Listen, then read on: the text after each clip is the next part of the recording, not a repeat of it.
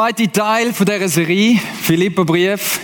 Wir haben letztes Mal gestartet, wenn du den ersten Teil verpasst hast, das kann ja sein, dann empfehle ich dir wärmstens den ähm, auf prisma.tv und neuerdings sogar auch auf YouTube im Fall. Ohne Witz, das anzuschauen.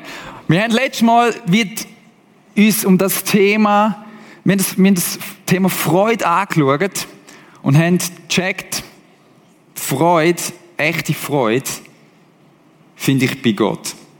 Finde ich bei Jesus. Jesus ist der, wo dich geschaffen hat für Freude und der, wo dich wird überschütten mit Freude. Und es ist, es ist recht eindrücklich für mich, letztes Mal so nach dem, nach dem Gottesdienst mit Leuten geschwätzt haben, das hat etwas gemacht mit, mit uns. Ich habe gemerkt, viele Leute, und ich geredet habe, haben wie, oh, haben wie aufgeschnauft und gesagt, ja genau, das, das ist es ja. Das ist es ja. Wir merken bei dem Thema Freude, das macht etwas mit uns, das, das weckt eine Sehnsucht in uns. Logisch, weil wir so geschaffen sind. Und ich habe ähm, in den Psalmen etwas gefunden, zwei Aussagen, wo, wo das wie bestätigen. Da heißt, du zeigst mir den Weg zum Leben. Dort, wo du bist, gibt es Freude in Fülle, ungetrübtes Glück, hält deine Hand ewig bereit. Oder Psalm 43, da heißt ja, ich will zu dir, Gott, kommen, der mich mit Jubel und Freude erfüllt, oder? Wo Gott ist, ist Freude. Wo Gott ist, ist Freude.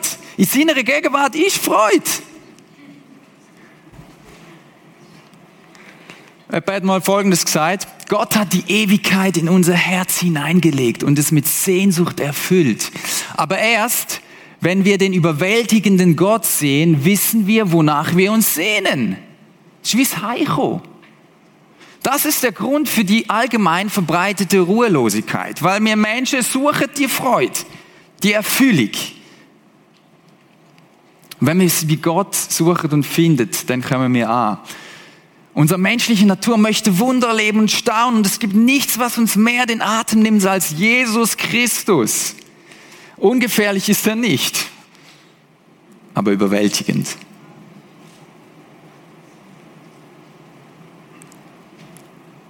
Es ist immer gut, wenn, wenn man Predigten vorbereitet und man merkt, wow, das, das, macht, das macht mit einem etwas. Ich habe ja letztes Mal schon gesagt, Freude ist ein Thema, das mich schon mega lange beschäftigt. Und es hat mich wieder neu begeistert, dass die Freude bei Jesus zu finden ist.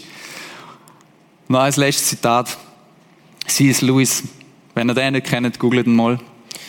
Wir werden Gott sehen und das wird Freude sein. Wenn wir mal bei ihm werden sie, dann wird über allem, vor allem Freude stehen. Fühle das, wo du dich danach sehnst. Check den letzten Input nochmal aus, wenn du es noch nicht gemacht hast oder wenn, du nicht dabei bist. Heute gehen wir einen Schritt weiter. Heute werden wir entdecken, was die Freude mit einem Menschen machen kann. Und wir lesen für das fast das ganze Kapitel 1. Ohne Witz. Also ihr müsst heute wach sein. Und wir schauen, wir, wir schauen das Kapitel 1 an, aus dieser Perspektive, was macht denn jetzt die Freude mit dem Paulus? Das ist ja der, der den Brief geschrieben hat. An Philippa. Was, der Paulus ist erfüllt von der Freude, wo Gott ihm schenkt. Und wir schauen an, was passiert mit einem Menschen, wenn er so erfüllt ist von Freude. Ihr habt es vorher schon ein bisschen gemerkt bei diesen zwei da vorne. Das sprudelt. Wenn Menschen Gott begegnet, begegnet, dann ist das vor, dann, dann, dann, dann kannst du etwas abschneiden von dem. Und wir schauen heute ganz konkret an, im ersten Kapitel. Was, was sehen wir dort? Was sehen wir dort beim Paulus? Weil Freude hat Auswirkung. Freude hat Auswirkung. Freude lässt dich nicht kalt und lässt dein Umfeld nicht gleich. Und wir werden das jetzt zusammen anschauen. Also, fasten your seatbelt. Let's dive in. Let's go. Fang ganz vorne an. Philipp 1, 1 bis 2. Paulus und Timotheus, Diener Jesu Christi, an die Gemeinde in Philippe mit ihren Leitern und Diakonen. Euch allen, die ihr durch Jesus Christus zu Gottes heiligen Volk gehört, wünschen wir Gnade und Frieden von Gott, unserem Vater und von Jesus Christus, unserem Herrn. Das ist so wie der Briefkopf. Wir schreiben heute einfach Liebe und so weiter. Liebe Philippa hätte mir geschrieben, er tut da noch ein bisschen schon ausholen. Okay? Paulus mit dem Timotheus zusammen, wahrscheinlich hat er es ihm diktiert, ist sich nicht ganz sicher. Das war ein Mitarbeiter von Paulus, so Buddies. Die haben zusammen gefeitet. Die schreiben an die Church. Die haben ein gutes Verhältnis gehabt. Im Kapitel 16 Apostelgeschichte könnt ihr mal nachlesen, wie das alles angefangen hat mit der Gemeinde in Philippi. Die haben es gut gehabt. Die sind emotional, haben der hat jetzt nicht so viel Puff gehabt in dieser Church. Die haben es gut gehabt miteinander. Spannend, nennt die, wir haben es in einer der letzten Serie auch gehabt, heiliges Volk. Das heißt, hey, schaut mal, er sagt ihnen, hey, ihr, Philippa und ihr da Impactler, ihr seid heilig. Das heißt, ihr habt einen speziellen Job, ihr habt einen speziellen Auftrag. Gott hat mit euch etwas Besonderes vor. Heilig heißt nicht, du machst alles perfekt richtig irgendwie so. Und heilig bedeutet vor allem, du bist wie, man könnte sagen, wie rausgenommen für etwas Besonderes. Du hast eine bestimmte Bestimmung. Gott hat mit dir etwas Besonderes vor. Darum fängt der Paulus ganz oft mit dem an in diesen Briefen. Ist euch vielleicht schon mal aufgefallen, dass er die Leute heilig nennt. Ihr seid wie Heilige. In etwas Spezielles eigentlich mit eurem Sinn. Okay. Jedes Mal, wenn ich im Gebet an euch denke, danke ich meinem Gott für euch alle. Ja, ich bete ständig für euch und ich tue es mit großer Freude, weil ihr euch, seit ihr an Christus glaubt, für das Evangelium eingesetzt habt. Vom ersten Tag an bis heute. Er ist dankbar für die Philipper, für die Gemeinde, die er dürfen gründen. Und er betet für sie und er macht es mit großer Freude. Ich bin überzeugt, dass der, der etwas so Gutes in eurem Leben angefangen hat, dieses Werk auch weiterführen und bis zu jedem großen Tag zum Abschluss bringen wird, an dem Jesus Christus wiederkommt. Jesus wird einmal wiederkommen. Und bis dahin bringt er, wird er mit euch fertig. Er bringt euch als Ziel. Geschwister. Er nennt die Geschwister. Das ist Family. Das sind nicht einfach irgendwelche. Das, sind, das ist ein ganz ein, Begriff, wo, wo Nähe ausdrückt, oder? Geschwister, ich habe euch so ins Herz geschlossen, dass es mehr als selbstverständlich für mich ist, mit solcher Zuversicht an euch alle zu denken. Merkt ihr schon etwas, was, was für eine Auswirkung die Freude, wo der Paulus an Gott hat, was für eine Auswirkung die hat? Der liebt die Church, der liebt die Leute. Der die ins Herz geschlossen. Denn ob ich nun inhaftiert bin oder ob ich für das Evangelium eintrete und seine Wahrheit bekräftige, immer beteiligt ihr alle euch an dem Auftrag, den Gott mir gegeben hat. Er sitzt im Knast übrigens als Reminder. Er ist im Gefängnis. Ihr beteiligt euch alle an dem Auftrag, den Gott mir gegeben hat und habt damit auch Anteil an der Gnade, die er mich erfahren lässt.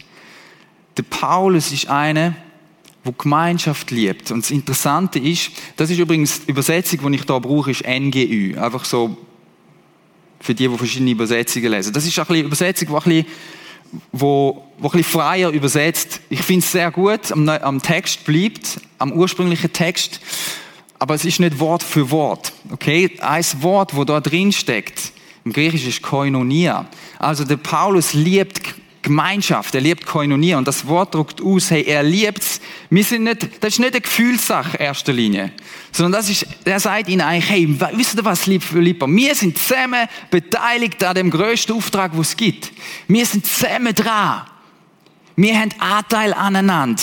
Wir, haben, wir teilen. Wir sind füreinander da. Darum ist es für die selbstverständlich gewesen, dass die ihn sogar finanziell unterstützt haben.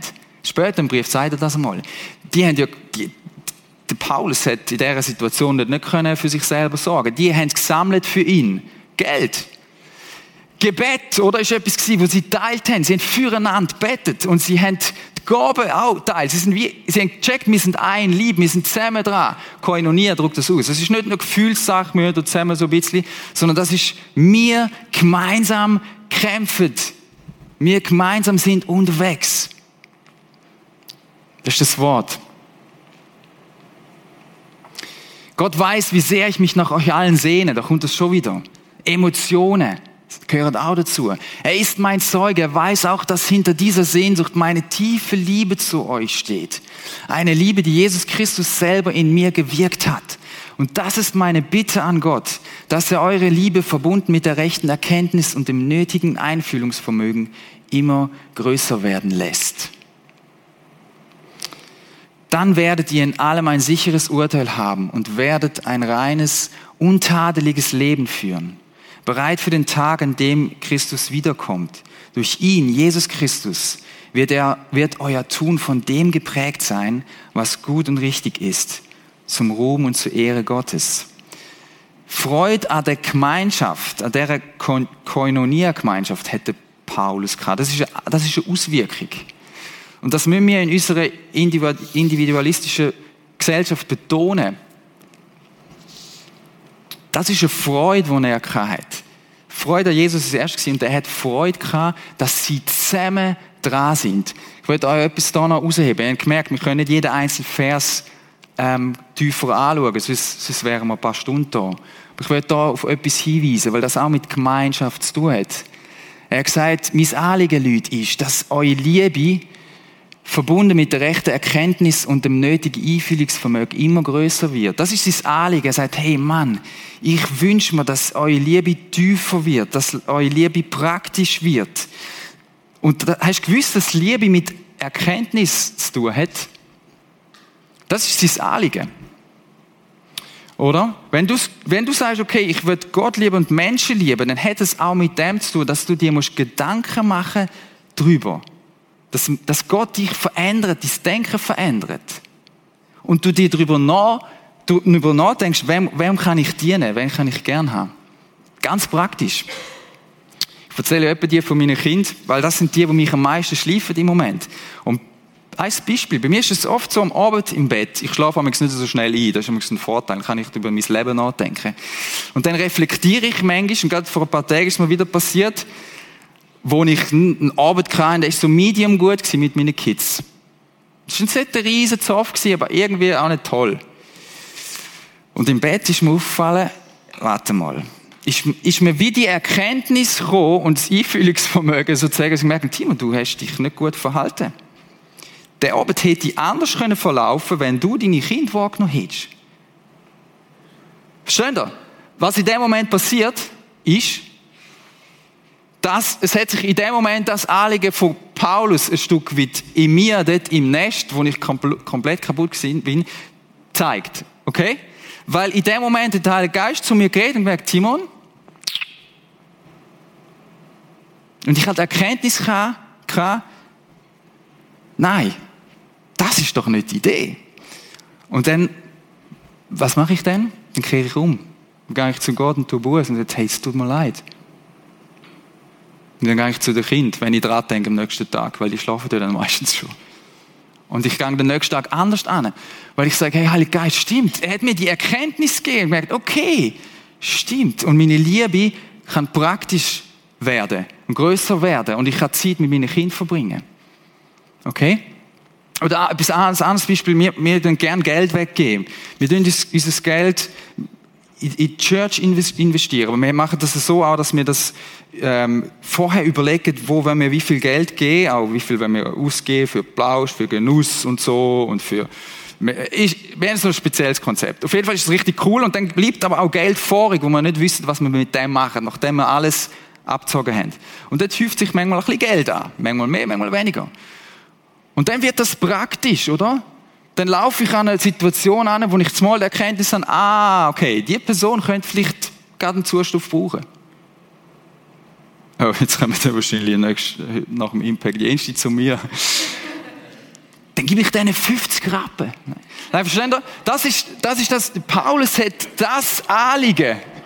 Paulus hat das Anliegen, dass die Liebe praktisch wird, dass die Community, die Koinonia praktisch wird dass sie füreinander betet, dass sie die Gaben miteinander teilen und dass sie füreinander da sind und sich Gedanken machen, wie können wir uns noch besser weiterbringen im Glauben? Wie können wir uns noch besser dienen? Wie können wir ganz praktisch einander helfen, wenn jemand Not hat?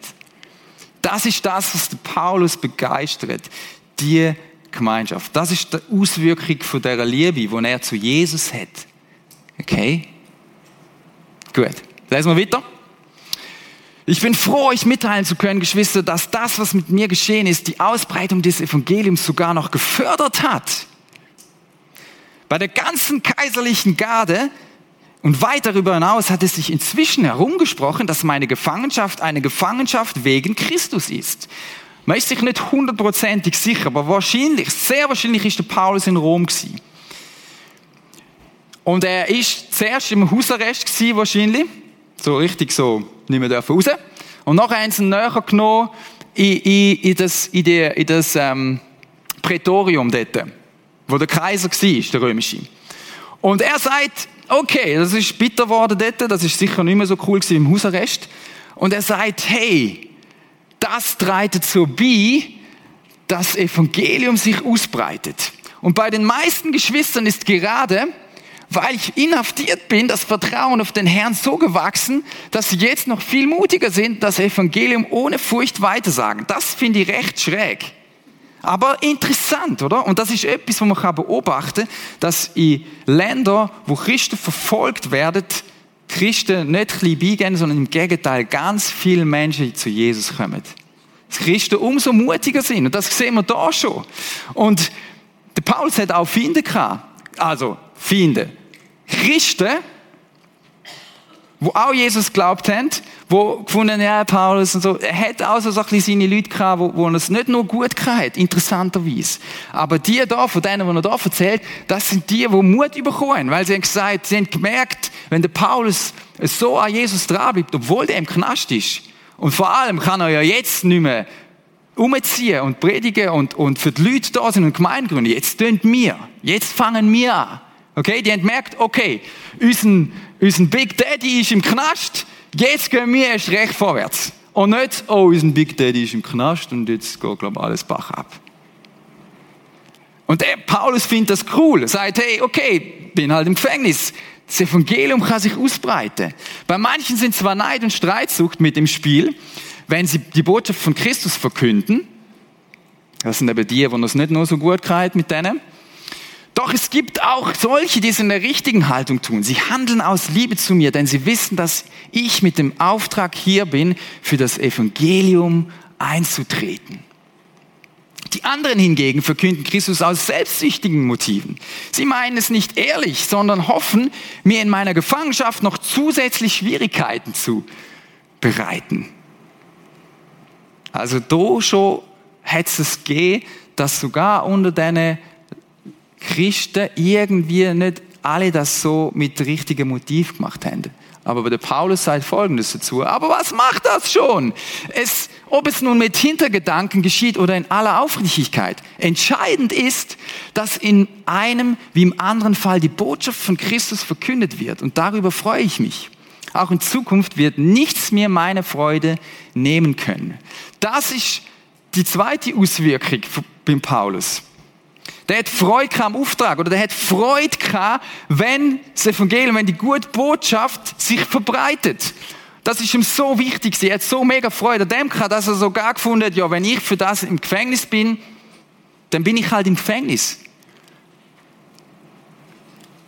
Aber es ist wichtig zum Verstehen, die Freude an Jesus ist der Ursprung.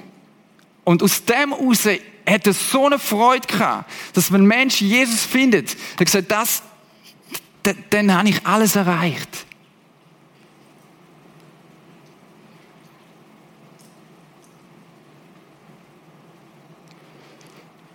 Mein Eindruck ist, dass das etwas ist, wir, dürfen, wo wir neu dürfen lernen im Impact. Ich glaube, viele von uns sind Freude an Jesus. Und es kann sein, dass es dann ein bisschen bei dem bleibt. Wenn du willst Freude am Auftrag haben, dann freu dich noch mehr an Jesus. freu dich noch mehr an Jesus. Lerne ihn noch besser kennen, noch tiefer was er für dich gemacht hat. Das ist wir letztes Mal schon gehabt, was der Paulus ist so verändert worden. Er hat so gecheckt, wie gnädig der Gott mit ihm ist und er hat gesagt, ich folge dir nach, ich gebe dir alles. Ich habe es nicht verdient, aber ich gebe dir mein Leben. Und zwar aus Freude. Und aus dem heraus hat er so Freude gehabt, wenn Menschen Jesus findet und sich für ihn entscheidet. Ich habe vor, vor ein paar wenigen Wochen haben wir dürfen das erleben, dass jemand da im Impact Sport am Abend sich für Jesus entschieden hat. Nimm mal die Frage mit für dich, wenn hast du das letzte Mal Tränen vergossen über dem, dass Menschen vielleicht in deinem Umfeld nichts von dem Jesus wissen wollen? Vielleicht Leute, wo du schon lange dran bist, wo du vielleicht aufgegeben hast. Oder wenn hast du das letzte Mal das dürfen erleben, dass du einen Mensch zu Jesus hast dürfen führen? Einfach da sein und zulassen und für ihn beten und jemand hat sich für Jesus entschieden.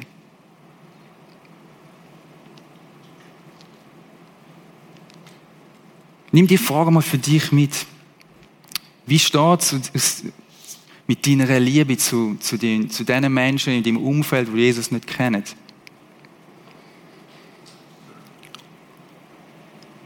Und dann darfst du zu Jesus gehen und sagen, Jesus, ich will noch mehr von deiner Freude in meinem Herz haben. Und schenk mir die Freude für die anderen, die dich noch nicht kennen. Das war das Zweite. Leset weiter. Denn ich weiß, dass am Ende von allem, was ich jetzt durchmache, meine Rettung stehen wird, weil ihr für mich betet und weil Jesus Christus mir durch seinen Geist beisteht der Heilige Geist im Herz von, Jesus, äh, von, von, von Paulus, das war seine Kraft. Gewesen. Ja, es ist meine sehnliche Erwartung und meine feste Hoffnung, dass ich in keiner Hinsicht beschämt und enttäuscht dastehen werde, sondern dass ich, wie es bisher immer der Fall war, er hat schon viel erlebt, Paulus ist schon fang alt, auch jetzt mit der ganzen Zuversicht auftreten kann. Und dass die Größe Christi bei allem sichtbar wird, was mit mir geschieht, ob ich nun am Leben bleibe oder sterbe. Man weiß, dass äh, der, der Prozess bevorstanden ist, ein Anhören. Das hätte Paulus schon ein paar Mal erlebt und, und er hat davon erleben, wie, wie Gott ihn aus dem rausgeführt hat und wie ihn ihn gebraucht hat, dass Menschen umkehren. Das hat er bei der Philippa selber erlebt, ganz am Anfang dort, wo er schon mal im Knast war, wo er mit dem Silas geworshipped hat im Gefängnis und nachher der Gefängnis äh, äh, Aufseher sich hat wollen umbringen, weil weil die jetzt, weil er merkte, der Paulus und Silas sind immer rum, die haben nämlich äh, können die, die Fesseln sprengen und dann ist aber der Gefängnis äh, Aufseher zum Glauben gekommen, weil Paulus sagt, stopp, stopp, stopp, stopp, stopp, du brauchst Jesus und er hat sich dann für Jesus entschieden. Und das ist ein von denen, wo er jetzt wahrscheinlich den Brief schreibt. Der ist ziemlich sicher immer noch in dieser Kille. So hat das Ganze angefangen. Paulus hat es erlebt, Gott kann. Großes tun. Wunder tun. Übernatürlich sogar. Denn der Inhalt meines Lebens ist Christus. Und deshalb ist Sterben für mich ein Gewinn. Andererseits kann ich, solange ich noch hier auf der Erde lebe, eine Arbeit tun, die Früchte trägt da weiß ich nicht, was ich vorziehen soll. Ich bin hin und her gerissen. Er wird eigentlich, er hätte die Sehnsucht nach Gott, nach Jesus, der ultimativen Freude. Und sagt, eigentlich wäre es schön, schon jetzt bei ihm zu sein. Aber dann merkt er, nein, warte, ich habe da noch einen Auftrag. Und ich weiß eigentlich nicht so recht, wann ich soll. Ich bin ein bisschen hin und her gerissen. Am liebsten würde ich das irdische Leben hinter mir lassen. Und bei Christus sein, das wäre bei weitem das Beste. Doch ihr braucht mich noch. Und deshalb, davon bin ich überzeugt, ist es wichtiger, dass ich weiterhin hier auf der Erde bleibe. Darum bin ich auch sicher, dass ich nicht sterben werde. Der hat die innere Gewissheit gehabt, dass sein Auftrag noch nicht fertig ist. Sondern euch allen erhalten bleibe. Denn dann kann ich dazu beitragen, dass ihr im Glauben vorankommt und dass ich, und dass euch durch den Glauben eine immer tiefere Freude erfüllt. Es ist mega besonderes. Merkt ihr, was der Paulus für eine Haltung hat? Das ist schon crazy. Das ist ein Mensch, der so von Freude durchdrungen ist, dass er so etwas schreiben kann. Weil er so eine enge Beziehung hat. Nur darum kann er das so schreiben. Nur darum kann er in dieser Situation, wo viele von uns wahrscheinlich würden sagen, Gott, du hast mich verloren, jetzt ist fertig, aha, ich habe mich getäuscht, du hast mir zwar den Auftrag gegeben, hier mal auf, an Damaskus, wo ich blendet worden bin, das ist beim Paulus so passiert, aber jetzt offenbar habe ich mich getäuscht, du hättest schon das jetzt nicht zulassen. Paulus hat gerne erst die Idee und die Gedanken, dass Gott so mit ihm könnte umgehen. Er sieht die Notsituation komplett anders, aus einer komplett anderen Perspektive.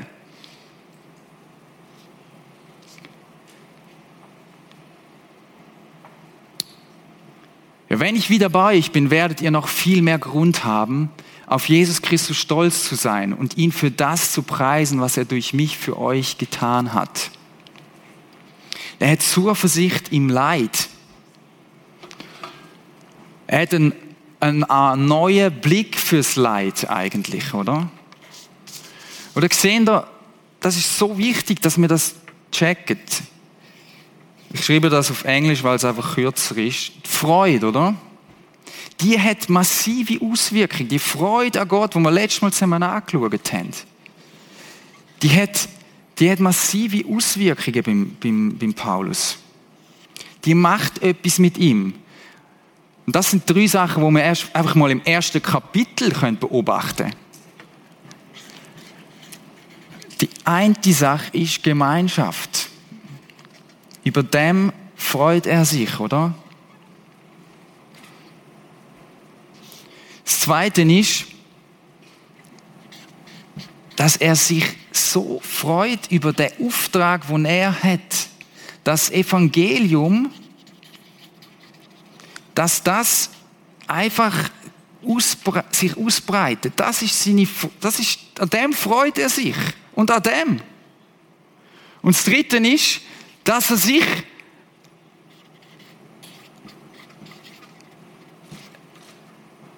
an nicht freut. Der freut sich im Fall daran. Der Paulus, er hat Zuversicht im Leid. Ich habe es mal so geschrieben. Aber eigentlich könnte man ganz so gut auch sagen, der freut sich an diesen Nöten, an diesen Schwierigkeiten. Weil er checkt, okay, wenn durch das etwas passiert in meinem Umfeld oder mit mir selber, dann freue ich mich. Wir machen noch einen kurzen Ausflug in den Römerbrief. Das schreibt, schreibt der, gleiche Mann Folgendes. Doch nicht nur darüber freuen wir uns, wir freuen uns auch über die Nöte, die wir jetzt durchmachen. Was hat er vorher geschrieben? Vorher hat er geschrieben, er erklärt das Evangelium, dass wir freien Zugang zu Jesus haben, dass er unsere Schuld vergibt. Über das freut er sich. Das ist das der Beziehung zu ihm. Und dann sagt er doch tatsächlich, wir freuen uns auch über die Nöte, die wir jetzt durchmachen. Das ist ein von den Versen, wo ich nicht so gern höre. Das sind die Sachen, die wir nicht wollen hören, aber wo wichtig ist, dass wir das verstehen. Warum kann der Paulus sagen, ich freue mich an meinen nicht? Hat der Freude am Leiden? Ist der irgendwie ein bisschen komisch drauf gewesen? -mm. Der Paulus hat eine ganz spezielle Sicht auf die Herausforderungen und die Nöte. Er sagt folgendes so, denn wir wissen, was das Not uns lehrt durchzuhalten. Und wer gelernt hat durchzuhalten, ist bewährt. Und bewährt zu sein, festigt die Hoffnung. Der Paulus sagt uns, sagt dir heute, weißt du was, wenn du eine Situation hast, eine herausfordernde, schwierige Situation, eine Enttäuschung, Beziehung geht auseinander, in deiner Family Sachen, die du nicht verstehst, in deinem Umfeld Leute, die zumal sterben. Ich habe in den letzten paar Jahren massivst müssen erleben in meinem, in meinem Umfeld, wo Leute einfach sterben. Und du fragst dich, warum denn das? Warum muss das passieren? Der Paulus hat eine Sicht auf die herausfordernde Situation und sagt, weißt du was, wenn es in deinem Leben nicht so läuft, wie du das denkst, dann hat Gott mit dir etwas vor in dieser Situation. Entwickle einen Blick dafür. Was hat er vor? Er wird dich lehren, durchzuhalten. Er wird dich trainieren. Er wird deinen Glauben stark machen. Dein Glaube wird nur stark werden, wenn du durch Situationen gehst, wo nicht easy sind. Nur so. Der Glaubensmuskel wird so trainiert, da haben wir nicht unbedingt Lust drauf. Wir sowieso nicht in der Schweiz. Aber das kann ein Weg sein, wie Gott uns schwierige Situationen braucht, um dich zu trainieren, um deinen Glauben stark zu machen. Dass wenn du wieder in eine schwierige Situation kommst, wo wird kommen, nicht umkippst wie ein Fähnchen, sondern du weißt, der Gott ist da und er glaubt an mich, er hebt an mir fest und ich meine Freude und meine Beziehung zu Jesus ist nicht abhängig von meinen Umständen, was gerade so klingt und was er mir gerade so schenkt. Das ist das, was nicht angenehm ist, aber das ist der Weg, wie Gott unseren Glauben wird stark machen. Drum freut sich Paulus an diesen Herausforderungen. Er weiß, es macht mich stärker. Und dann heißt es so, und unsere Hoffnung werden wir nicht enttäuscht. Weil Paulus weiß, der, wo mich liebt, der enttäuscht mich nicht. Denn Gott hat uns den Heiligen Geist gegeben und er hat unser Herz durch ihn mit der Gewissheit erfüllt, dass er uns liebt. Das ist das in diesen schwierigen Situationen, wo bleibt. Und für den Paulus ist es so klar ich habe es mit einem Gott zu tun, wo alles für mich geht und wo mich liebt und für mich da ist und wo mit mir in dieser schwierigen Situation drin ist.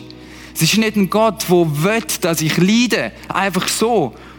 Es ist nicht ein Gott, wo, wo, wo mich vergisst in diesen Situationen, wo das braucht als Strafe, sagt so, jetzt zappel mal ein bisschen. Sondern es ist ein Gott, wo meine Beziehung wird stärken, wo mein Vertrauen zu ihm wird stärker machen.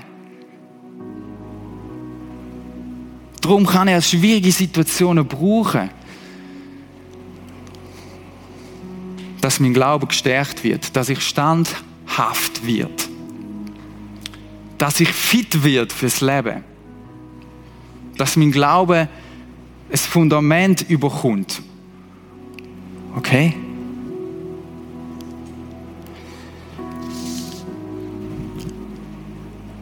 Und der Ursprung von dem ist das und nicht das. Wenn du jetzt da bist und sagst, ich wünsche mir die Freude, ich will ich will die Freude erleben und ich will, dass das so Auswirkungen hat, dass es mich nicht aus der Bahn wirft, wenn ich in einer schwierigen Situation bin. Ich wünsche mir, dass ich mich, dass ich kann gestärkt werde in diesen Situationen. Ich wünsche mir ein Herz für andere Menschen, die Jesus noch nicht kennen. Ich wünsche mir die Gemeinschaft. Was musst du machen als erstes? Ich gebe heute nicht vier, fünf Ideen, was ihr nächste Woche könntet machen, sondern ich gebe noch einen Schritt. Ich habe gestern ein spannendes Gespräch mit jemandem. Genau, wir haben genau über die Frage geredet. Was muss ich denn machen? Was könnte mich hindern? Und weißt du, wo wir gelandet sind? Wir haben gemerkt, es dreht sich alles um Vertrauen. Die tiefste Frage ist, wo Jesus dir stellt, vertraust du mir? In all diesen Situationen, besonders in dieser Situation, vertraust du mir? In diesen Situationen, wo ich die letzten Jahre kann, oder auch wenn ich ein bisschen weiter zurückspule, wo es so um Existenzielles geht, wie zum Beispiel Partnerschaft, Beziehung, wo ich das Gefühl habe, die ist es doch und dass der nicht ganz so gelaufen ist, dann habe ich recht gelitten. Ich habe gewusst, dass man da so muss durch bei diesen Themen. Was ist tatsächlich so gewesen? Und was habe ich in dieser Situation gecheckt Gott sei Dank, dass Gott mich durch die Zeit durchführt und ein Ziel mit mir hat, mein Vertrauen zu ihm zu stärken. Darum, was ist mein Job? Mich in hinzugehen und zu sagen, ich vertraue dir Gott, dass du etwas mit mir im Sinn hast. Dass du mich jetzt nicht einfach dort zappeln lässt, sondern dass du mehr siehst wie ich. Darum ist die groß entscheidende Frage heute, wenn du dir mehr von dieser Freude wünschst, vertraust du mir? Wenn du Jesus noch nicht kennst, ist das die erste Frage, die dir stellt. Vertraust du mir? Willst du mit mir leben? Willst du, dass ich in dein Leben hineinkomme und dir deine Schuld dir vergib? Und ich bei dir kann einziehen? Und dann schaffen wir an diesen Sachen. Vielleicht bist du schon länger mit Jesus unterwegs und hast irgendwie gemerkt, dieser Freude happert es. Und ein Grund kann sein, dass du die Frage von Jesus musst stellen lassen, vertraust du mir? Vertraust du mir, dass ich wirklich die Quelle von deiner Freude sein will? Vertraust du mir? Und Jesus lädt dich ein, heute Abend Einfach zu sagen, ja, ich vertraue dir. Vielleicht ist das der Schritt, wo heute dran ist bei dir. Dass du diesen Schritt auf ihn zugehst und sagst, ich vertraue dir. Ich lasse mein, mein Zweifel an deiner Güte hinter mir. Ich vertraue dir in den ganz praktischen Fragen. Wenn es darum geht, was mache ich mit meinem Leben? Was für einen Job soll ich wählen? Wie geht das noch weiter mit diesen Beziehungen? Mit diesen Mädels oder diesen Jungs? Was, warum passiert da so nichts und warum geht da so nichts? Und du hast viele Enttäuschungen vielleicht schon erlebt. Und Gott fragt, wie Situation, ihnen vertraust du mir? Vertraust du mir? Und du darfst sagen, ja, ich, ich, ich will dir vertrauen. Ich vertraue dir und mach mein Vertrauen größer. Du darfst dich einfach hingehen. Lass mein Vertrauen zu dir wachsen, Jesus. Er wird die Quelle von deiner Freude sein. Ich weiss in dieser Situation, das ist der letzte Vers, den wir heute anschauen, in dieser einer Situation, Anfangs 20, wo es ein bisschen drunter und drüber gegangen ist in meinem Leben, habe ich diesen Vers hier gelesen. Da heißt, lass den Herrn die Quelle deiner Freude sein. Und er wird dir geben, was du dir von Herzen wünschst. Lass den Herrn deinen Weg bestimmen, vertrau auf ihn, er wird handeln. Danke, Jesus, dass du da bist als der, wo unsere Quelle von der Freude wird sein. Und danke, dass du darauf wartest, dass wir die Liebe, die du zu uns hast, dass wir die einfach erwidern mit Vertrauen und mit Ja. Es tut mir leid, dort, wo ich an deiner Güte, an deiner Gnade zweifelt habe. Ich will mich heute neu dir hingeben oder vielleicht das erste Mal den Schritt auf dich zu machen und sagen, Jesus, da bin ich, ich will dir vertrauen. In allem vielleicht Schwierigen, in allem, wo ich nicht rauskomme, in allem, wo ich mich frage, was soll das? Ich will darauf vertrauen, dass du es gut meinst mit mir ich wünsche mir mehr von dieser Freude. Ich will, dass die Freude mich erfüllt. Danke, dass du da bist, Jesus, heute Abend. Und so Freude hast an jedem, wo einfach kommt zu dir und sagt, ich vertraue dir. Ich gebe mich dir hin. Du darfst mein Leben haben. Amen.